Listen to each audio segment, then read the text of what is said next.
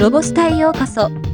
この番組は、ロボットスタートによる、ロボット、AI、音声業界のニュースをお届けする番組です。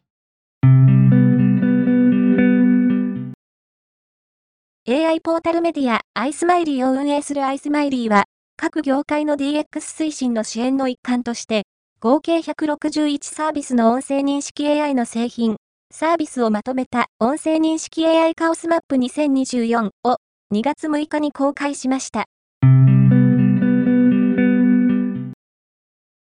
ライブドアは、ライブドアニュースの記事をもとに、チャット GPT や自動音声などの AI 技術を駆使したキャラクターによる24時間ニュース配信サービス、ライブドアニュース24を大型アップデートを行いました。大型アップデートに伴い、堀江貴文氏の AI 娘というコンセプトの AI タレント、堀江愛がコメンテーターを担当します。今回のニュースは以上です。